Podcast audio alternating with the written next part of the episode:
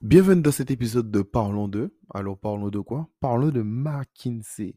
Donc là, je fais un épisode un peu plus euh, global, mais vraiment concentré sur l'affaire McKinsey, parce que suite au, au Parlons certains m'ont dit que c'était trop court et qu'ils n'avaient pas assez d'éléments sur l'affaire McKinsey.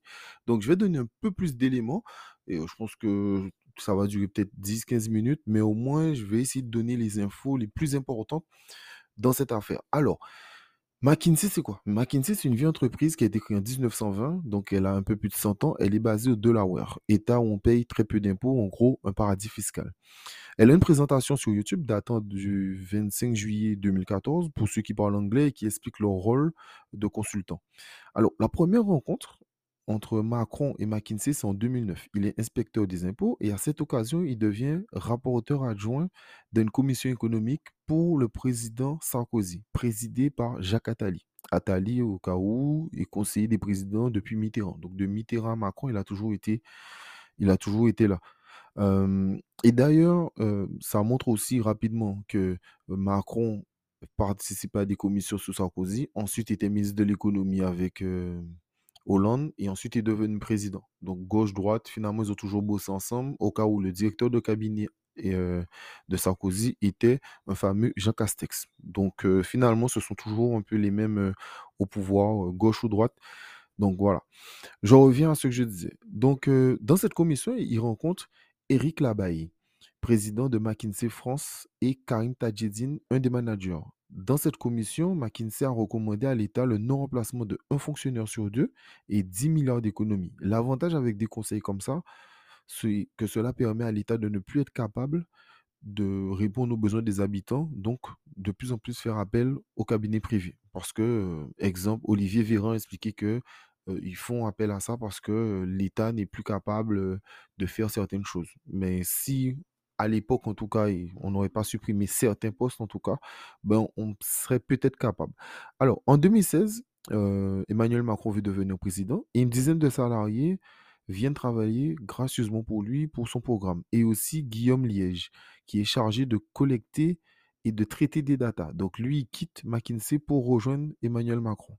Une fois qu'Emmanuel Macron est élu en 2017, des jeunes consultants de McKinsey rejoignent le pouvoir. Directeur adjoint du cabinet du secrétaire d'État au numérique, chef du pôle projet de La République en marche, directeur général de La République en marche, Éric Labaye, le dirigeant de McKinsey, donc lui qui avait quitté McKinsey et euh, on, on l'envoie président de Polytechnique. Il a été nommé directement par Emmanuel Macron en août 2018. De son côté, euh, l'ancien patron des Jeunes avec Macron, Martin Baudemer, a rejoint le cabinet McKinsey en 2020.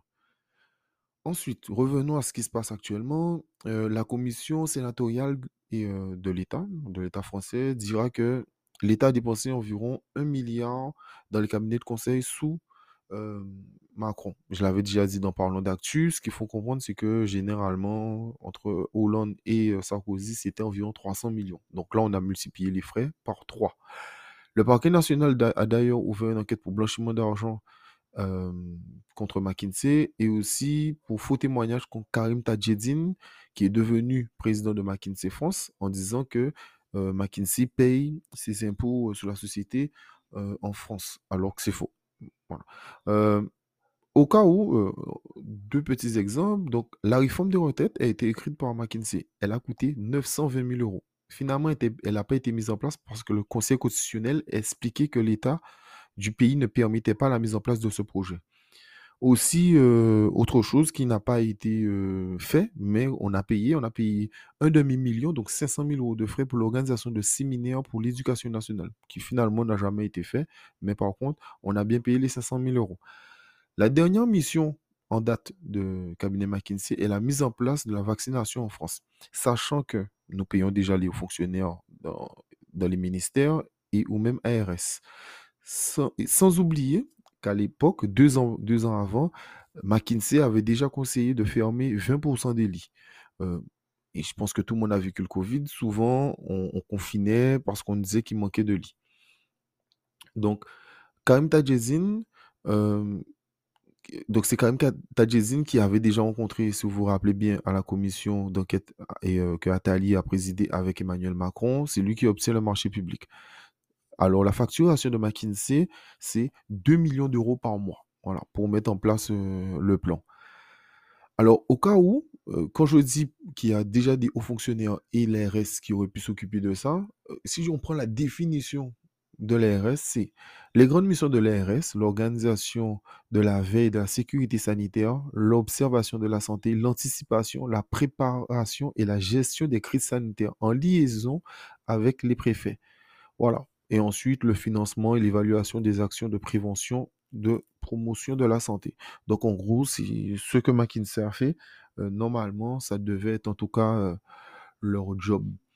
Euh, il faut pas oublier aussi que là, on parle toujours de santé. Sous Sarkozy, euh, les Français, mais lui, il a mis en place pour 12 millions d'euros le premier IHU. IHU, tout le monde sait qui était le patron du IHU, qui était Didier Raoult. Donc ça, c'était pour lutter contre les épidémies. Finalement, cet IHU, on s'en est pas servi parce que on sait Raoult a fait euh, des polémiques, il y a des pour et des contre. Là, la question n'est pas là. Mais en tout cas, on avait déjà payé 12 millions d'euros pour lutter contre les épidémies et finalement, on s'est pas servi de ça. Ensuite, l'optimisation fiscale de McKinsey. McKinsey a gagné 300 millions d'euros en 2019, 325 millions en 2020, mais chaque année, ils ont payé 175 dollars d'impôts. Au dollar toujours. Alors, le problème avec McKinsey, c'est que McKinsey, de temps en temps, il travaille gratuitement. Donc, au sommet de la tech, quand Emmanuel Macron a reçu Google, euh, euh, j'allais dire Google, YouTube, mais c'est le même patron, Facebook, Twitter. Et aussi, ils font aussi des pro bono, donc euh, pour, le bien public, voilà. Aussi dans le ministère des Armées. Donc, quand un cabinet extérieur à votre pays, qui est basé dans des, des centaines de pays, euh, quand un cabinet extérieur est dans les entrailles de votre système, c'est le problème.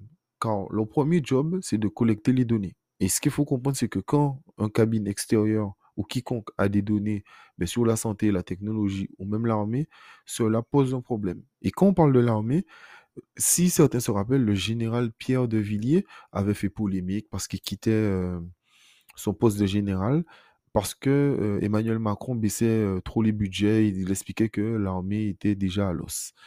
Sauf que aujourd'hui, euh, ce Pierre de Villiers qui, aime son pays énormément travaille aujourd'hui à McKinsey. Qui eux-mêmes ont conseillé de fermer, enfin fermer, oui, de ne pas renouveler pas mal de militaires et ont contribué au fait de supprimer 60 000 postes à l'armée. Donc euh, voilà, on, voit totalement la logique. Alors, pourquoi les Français se font flouer plusieurs fois? J'en ai parlé dans Parole d'actualité, mais je reviens sur ça en donnant quelques détails en plus. Donc, il faut savoir qu'en France, il y a des milliers de fonctionnaires, donc c'est des A+. Donc, il y a environ 100 000. La moyenne, ils sont payés environ 6 418 euros. Sans oublier que cela reste une moyenne, car en 2017, exemple, 200 fonctionnaires avaient un meilleur salaire qu'Emmanuel Macron. Euh, Emmanuel Macron touche 15 000 euros, au cas où pour vous rendre compte. Donc 200 personnes touchent plus qu'Emmanuel Macron. Euh, donc c'est pour ça que j'insiste vraiment qu'on se fait flouer plusieurs fois parce qu'on paye des hauts fonctionnaires. 100 000, c'est énorme. Et les 200 aussi qui sont au-dessus, c'est énorme. Ensuite, McKinsey, comme je l'ai dit, ne paye pas d'impôts. D'accord? Et euh, exemple, j'ai parlé de, par- dans parlant d'actu aussi avec le Qatar, donc la politique du Qatar pour la Coupe du Monde où euh, des milliers de personnes sont mortes, mais à la, mais à la différence, on prend un exemple, le Qatar avec le PSG, depuis 2011, ils ont déjà payé 1,9 milliard d'euros de taxes et d'impôts. Voilà, toute la différence de McKinsey qui, ne, qui paye 0 euros d'impôts depuis 10 ans. Donc euh, voilà. Et euh, comme je l'ai dit, le problème en payant McKinsey, qui fait le travail de fonctionnaire, c'est que on paye le fonctionnaire et en plus, comparé au tarif, on paye 5 fois plus cher pour le même service. Donc voilà. Donc la vidéo, euh, finalement, dure à peu près 10 minutes. J'espère que, j'espère que j'ai répondu à peu près à toutes les petites interrogations. Et puis, euh, voilà, sans oublier que j'en avais déjà parlé dans Parlons d'actu, mais pour l'affaire des opioïdes, euh, tout ça, si vous voulez aussi un épisode de 10 minutes où je parle de de l'affaire des opioïdes où McKinsey est est aussi euh, dedans, il n'y a pas de problème, je peux le faire. Donc voilà, en tout cas, prenez soin de vous.